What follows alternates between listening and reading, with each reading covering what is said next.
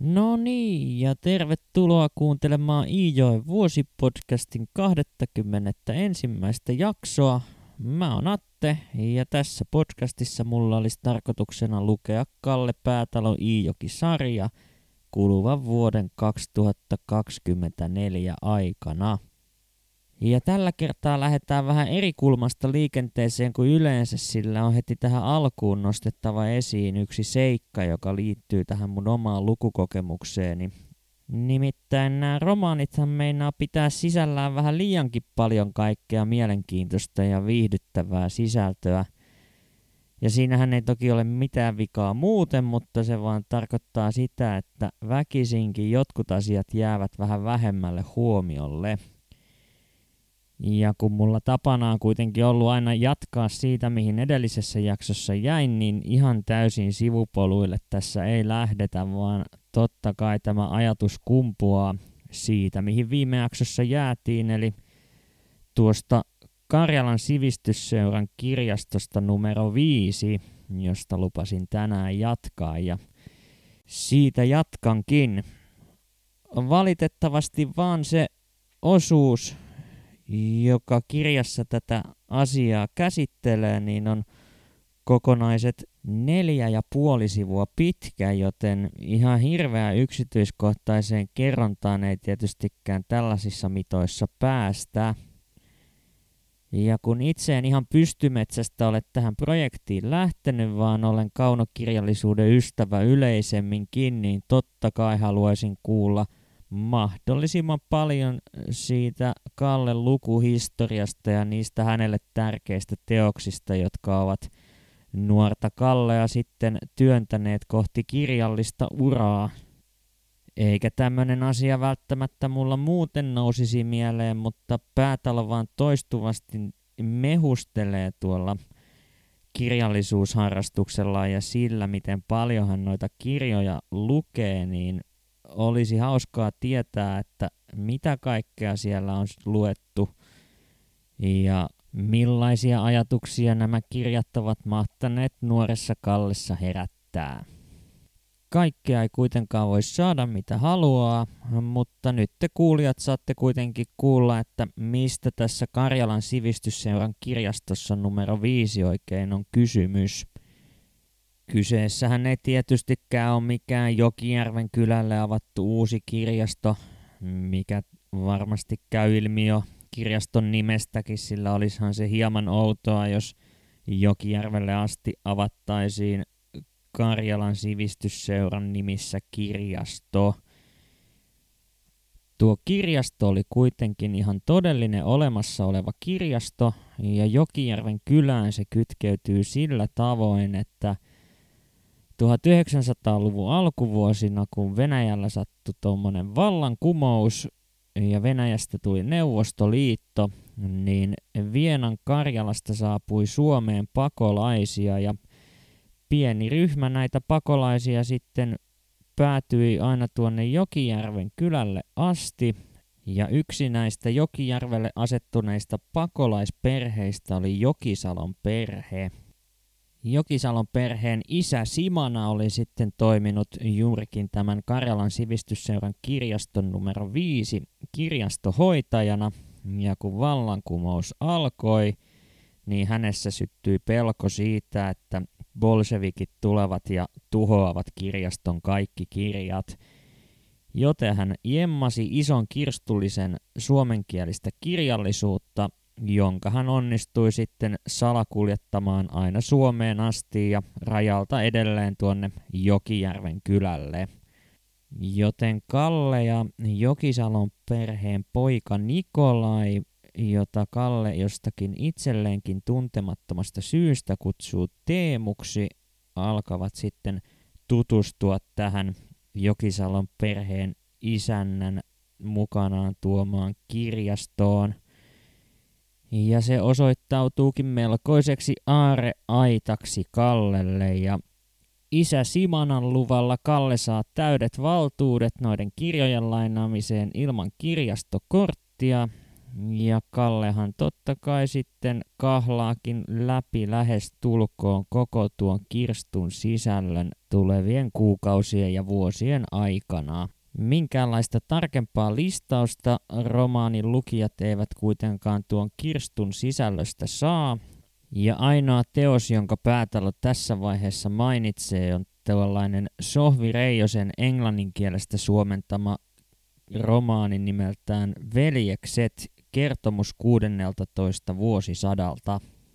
Ja niin suppeat ovat tosiaan tiedot, että romaanin alkuperäistä kirjoittajaa ei kerrota laisinkaan, mutta minähän tuon tiedon totta kai kaivelin esiin ja romaaninhan on kirjoittanut Deborah Alcock ja teoksen englanninkielinen nimi on The Spanish Brothers, A Tale of the 16th Century. Joten jos näihin päätalon nuoruuden vaikutteisiin perehtyminen kiinnostaa, niin tältä pohjalta voinee lähteä sitten asiaa tarkemmin kaivelemaan. Mutta meidän on nyt kuitenkin tullut aika jatkaa eteenpäin näiden kirjallisten harrastusten parista. Ja siellä onkin Kallioniemessä luvassa varsin erikoinen päivä, sillä Herkon veli Jussi on saapumassa kylään ja mistään kovin yleisestä vierasta ei ole kyse, sillä Jussi on muutaman kerran käynyt yksinään tuolla Kallioniemessä vuosien aikana, mutta Jussin vaimo ja heidän lapsensa eli Kallen serkut saapuvat ihan ensimmäistä kertaa Kallioniemeen ja itse asiassa myöskin Kalle tapaa heidät ensimmäistä kertaa ikinä.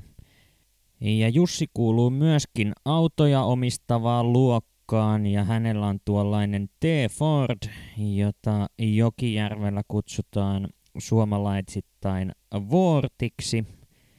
Ja tottahan toki Kallen pitää lähteä Herkon kanssa soutamaan Hilturannasta koko poppoota, jotta hän pääsee ihmettelemään samalla tuota autoa.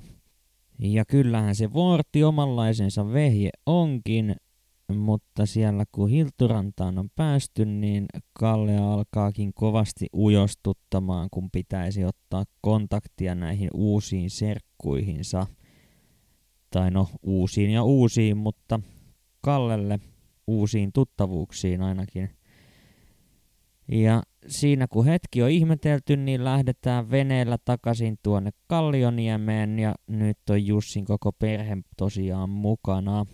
Ja siinä matkan aikana sitten Jussi ja Herkko, jotka ovat tällaisia jöröjä suomalaisia miehiä, jotka eivät paljon puhu tai pussaa, niin äityvätkin muistelemaan menneitä aikoja varsin herkkään sävyyn, mitä Kalle pitää suoranaisena ihmeenä ja täysin poikkeuksellisena suhteessa siihen, miten Herkko ja Jussi tyypillisesti keskenään viestivät, eli lähinnä murahtelemalla ja yrähtelemällä ja mutisemalla. Vaan kun Kallioniemeen on päästy ja kahvit on siinä juotu, niin alkaa se lastenkin ujous hiljalleen karisemaan. Ja uloshan siinä on sitten lapsosten lähdettävä, kun ei kukaan niitä aikuisten juttuja jaksa kuunnella. Jussin pojat Veikko, Toivo ja Niilo vaikuttavat kuitenkin Kallen silmissä kovin aroilta ja kilteeltä, ja kun ei se Kalle itsekään mikään kovin kova jätkä ole koskaan ollut, niin totta kai kun hänelle tarjoutuu mahdollisuus olla porukan kingi, niin hän sen mahdollisuuden myös hyväkseen käyttää. Näyttääkseen kovikselta veljesten silmissä Kalle palaa niiden touhujen äärelle, johon jaksossa 16 jäätiin, eli – Sammakkoja kaivellaan lätäköistä ja suu on jo lähestulkoon valmiiksi ammollaan ottamaan elävän sammakon vastaan, eikä aikaakaan kun sammakko löytyy ja se Kallen suuhun myös samantien sujahtaa. Paha aavistamaton veljeskolmikko on totta kai kauhuissaan tämmöisestä tempauksesta ja Kallen itsevarmuus se vaan kasvaa kohisten siinä, kun – Veljekset katsovat kauhuissaan tuota meininkiä, joten hän päätyy kehuskelemaan, kuinka hän on opettanut tuota touhua myös Kummunkylän pojille, vaikka totuushan oli se, että Kummunkylän pojat olivat nimenomaan niitä, joiden seurassa Kallella meni sitten sisu pöksyy ja sammakko jäi laittamatta suuhun sillä aikoinaan. Siinä lasten höpöstellessä pihalla aikuiset on saanut juttuunsa juteltua, joten Jussin ja Jussin perheen on tullut aika lähteä kotiin. Ja Herkko on lähtemässä samalla kyydillä kohti työmaata ja Kalle keksii, että josko hänkin voisi lähteä mukaan Jussin luokse ja mennä sinne vielä serkkujen kanssa höpöstelemään joksikin aikaa. Ja tähän myöskin suostutaan, joten koko porukka lähtee kohti Hilturantaa ja Jussi Vuortia tietäen, että melko ahdas kyyti lienee tulossa, kun näin isolla sakilla matkaan lähdetään. Ja ahdastahan siellä autossa totta kai myös tulee, mutta se ei suinkaan ole suurin ongelma, mikä tässä matkalla tulee vastaan. Nimittäin toisin kuin nämä melkoisen luotettavat nykyautot, niin nuo 1920-luvun lopun vuortit olivat sangen epävakaita kapistuksia. Tiiviin tunnelman sijaan suurimpia kapuloita rattaisiin matkan varrella iskeekin vuortin jäähdyttimen hihna, jolla on tuollainen ikävä taipumus hypätä vähän joka käänteessä pois paikoiltaan. Ja joka kerta kun tämä tapahtuu, niin se tarkoittaa sitä, että matka katkeaa ja Jussin on asennettava se hihna uudestaan paikoilleen, sillä muuten jäähdytin alkaa keittämään. Eikä tässä vielä kaikki, sillä sitten loppumatkassa alkaa myös Vuorti renkaat sanomaan sopimuksia kilpaa irti ja näitäkin joudutaan paikkailemaan yhteen jos toiseenkin kertaan tuossa matkan aikana – eikä tässä nyt vaan voi olla miettimättä, että näinköhän vaan tuollainen auton irvikuva on vielä hevosta voittanut kulkuvälineenä tuohon maailman aikaa. Sillä sen verran tiheään tahtiin tässä joudutaan näiden jatkuvien vikojen takia pysähtelemään. Ja käsittääkseni ainakaan vielä toistaiseksi ei yhdestäkään hevosesta ole jäähdyttimen hihna pompannut irti tai renkaat puhjenneet. Jussin tiluksille kuitenkin päästään kun päästäänkin ja sielläpä sitten Kallea odottaakin ihan uudenlainen haaste, sillä hän pääsee kokeilemaan ensimmäistä kertaa elämässään polkupyörällä ajamista.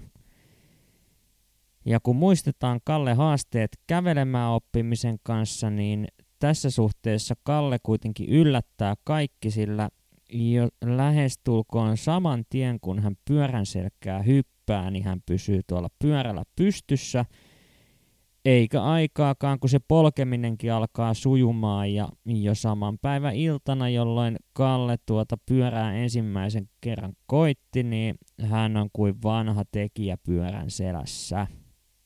Ja niin se vaan tuntuu olevan tuo Kallioniemen kesä vuodesta toiseen armottoman lyhyt, sillä Päätalo tempasee meidät jälleen kerran jo syksyisiin tunnelmiin, vaikka vastahan se kesä tuntui alkaneen. Ja tällä kertaa vuodenajat vaihtuvatkin niin radikaalisti, että jää täydeksi mysteeriksi, miten Kalle edes ylipäätään pääsi pois tuolta Jussisetänsä luota.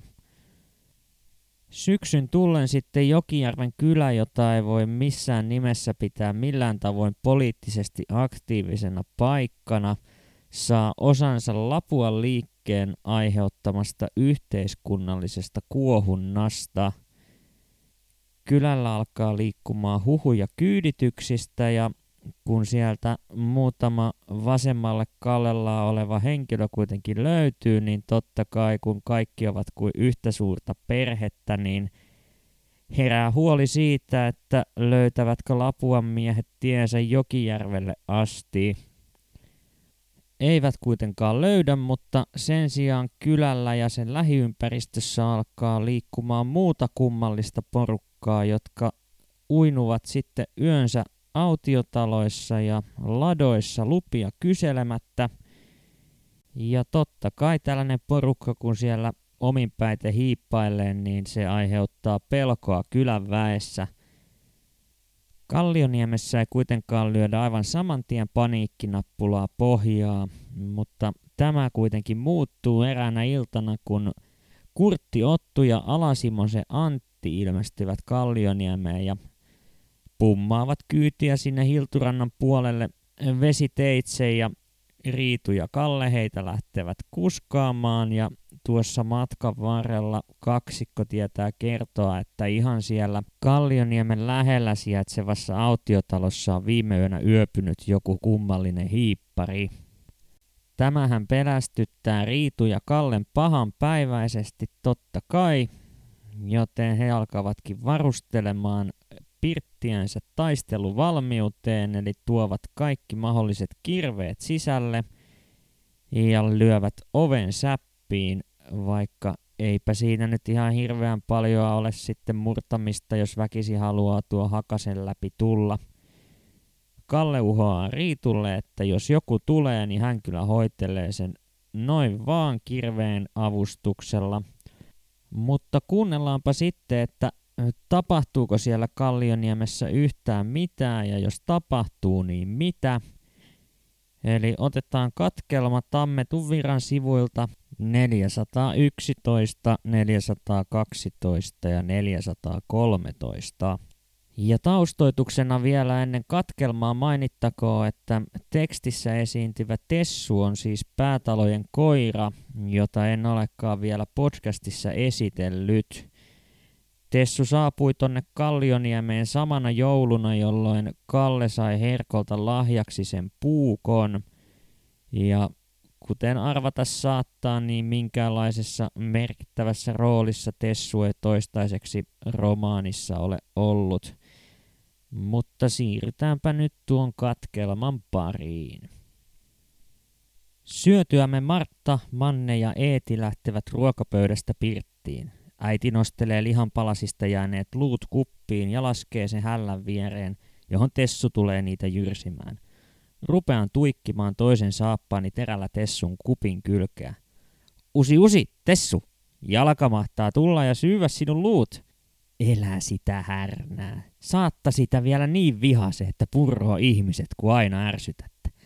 Eihän niin hyvän luontoista koiraha ookkaa, joka ei luusa päältä ärjö. Kuule nyt! Tessu päästää urinaan ja sen säkäkarvat nousevat harjaksi. Kuitenkaan koira ei yritäkään iskeä hampaitaan kuppinsa vieressä hieroutuvaa jalkaani, vaan juosta rapsuttaa porstua vievälle ovelle. Siinä urina muuttuu haukahduksiksi. Samalla jo myös meidän korvamme sanovat, mikä Tessulle on tällä kertaa luita tärkeämpää. Ulkoovea nyitään ja heti perään aletaan jyskyttää. Sydämeni yltyy pompottamaan. Vilkaistessani äitiä seisoo tämä silmää räpäyttämättä. Oveen lyödään yhä raskaammin ja äiti sähähtää. No nyt, piru vie, siellä joku liikulainen pyrkii huoneeseen. Samalla äiti menee päättävi askeleen ja pukkaa köökin oven puoliksi auki. Tessu luikahtaa porstua ja rupeaa haukkumaan. Jähmetyn paikalleni, enkä pysty edes puhumaan. Äiti räyski toraajan äänellä oven raosta, kaula pitkällä porstuaan kurkkeen. Kuka siellä on? A myöhä täällä, kuuluu kimeän sointinen miesääni, jossa on hiven tuttua. Ketä ja mitä teillä on tänne assiata? Äiti rönkäsee. Ka myö siis Sooma emännältä pillunirvestä. Karjalaisia, venäläisiä, loikkareita. Ajatukset syöksähtelevät samaan tapaan kuin Lahtelassa luulessani kootin Eemiä ryssäksi. Polveni tuntuvat taikinalta. Tärisen läpi vartalon ja olen väkisin laueta jaloiltani. Kuin pahassa unessa näen äidin pukkaavan oven selälleen ja astuvan porstua. Silimäänkää ja auki ja lukko ennen kuin sanotta, ketä ootta ja mitä asioita. Äidin äyskivä kysely, Tessun haukkuminen ja ulkoa kuuluva miesääni panevat äkkiä itsesuojeluvaistoni toimimaan. Juoksen pirttiin ja hyökkään päädellä sänkyni alle. Penskana mahduin sinne helposti ja menin monta kertaa remmiä pakoon hyvinkin liukkaasti. Olen niistä ajoista kasvanut ja joudun tekemään luirivia liikkeitä, potkiutumaan ja vetämään käsilläni, ennen kuin olen sängyn pohja ja lattian välissä kylkiseinään painettuna. Siellä rupeaa kuuloaistin jälleen toimimaan ja aivan kuin havahdun äidin ränkyvää huutoa. Ottu, Antti, Kalle, Ville, Hemma, Arvi, Matti, Pihlaja ja muut miehet, tulko äkkiä pirtistä porstuvaa. Ulkona purskahtaa miesääni nauramaan ja sanoo, eikö se Riitu nyt tunne vattupaavoa? Luulisippa sinun kuunnellen siksi monta kertaa minun mäkätystäni. No nyt kyllä rupesi ovet aukiamaan. Ja nyt jo tunne äänestä hei, äidin puhe ratkeaa nauruun. Kuulen oven puolikkaan narahtavan auetessaan ja irtonaiset lattialankut alkavat kolahdella askelten alla. Kaksi eri miesääntä puhuu ja Tessun lopetettua haukkumisen kuulen äidin selvittävän naurahdusten kanssa. Tässä on eletty kauhuaikoja, kun niitä itärajan taakse lappautujia nukkuu joka heinälaussa. Äsken saatoma Kallen kanssa Hiltusen rantaan Kurtti Otu ja Ala Anti, ja ne puhuu semmoisten nukkuneen viime yönä tuossa Saijassa.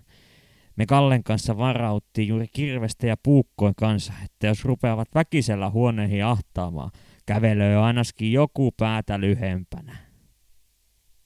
Ja tällaisen yllätyksen järjesti Vattu Paavo Riitulle vielä tuossa illan suussa.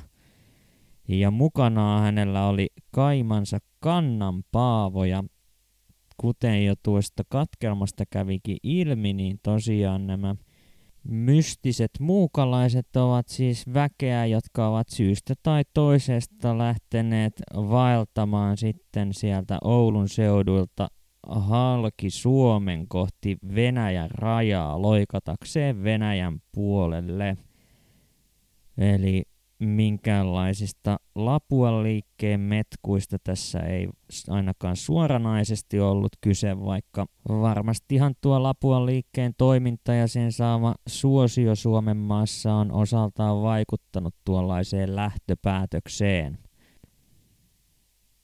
Paavo kaksikko ei kuitenkaan saapunut sinne Kallioniemeen ihan vaan riitua huijatakseen, vaan heillä oli asiana se, että he olisivat kaivanneet tien näyttäjää kohti Simosta, joten aina yhtä höveli Riitu totta kai keittää vielä ukoille kahvit ja lähtee sitten yhdessä Kallen kanssa iltapuhteena vielä tuota tietäkin Simosen tilalle näyttämään – Sellainen vaikutus tällä Paavojen improvisoidulla ohjelmanumerolla oli, että enää tuon illan jälkeen ei Kallioniemessä liiemmin näitä kummallisia matkamiehiä pelätty, ja kirveetkin pysyivät tuosta lähtien jälleen ulkoruokinnassa. Mutta niin alkaa taas jakso lähestymään loppua ja näin jakson päätteeksi todettakoon, että – nyt on sitten koittanut se hetki, jolloin pääukkeli, eli Herkon isä, muuttaa vuodeksi asumaan Kallioniemeen. Herkon veljessarjallahan oli sopimus, jonka mukaan neljä vanhinta veljeä kukin majoittaa tuota ukkelia yhden vuoden kukin vuorollaan. Ja nyt se Herkon vuoro on koittanut ja ukkeli sinne Kallioniemeen saapuu. Ja heikosta näkökyvystä huolimatta hän ilmoittaa haluavansa tehdä kaikkia mahdollisia talon töitä. Ja töitähän toki myös ukkelille löytyy ja hänet laitetaankin karsimaan jonkinnäköistä ryteikköä, josta ilmeisesti olisi tarkoitus jonkinnäköinen peltopläntti jossain välissä muokata. Mutta huomenna sitten lähdetään perehtymään tarkemmin siihen, että millaista se elämä sen vaarin kanssa on siellä Kallioniemessä. Saas nähdä, saadaanko kovinkin yksityiskohtaisia kuvauksia vai jääkö tuo pääukkeli aivan sivuhahmoksi Kallen sisarusten lailla. Joten kiitos kun jaksoit kuunnella tänne asti ja palataan huomenissa asiaan. Moikka!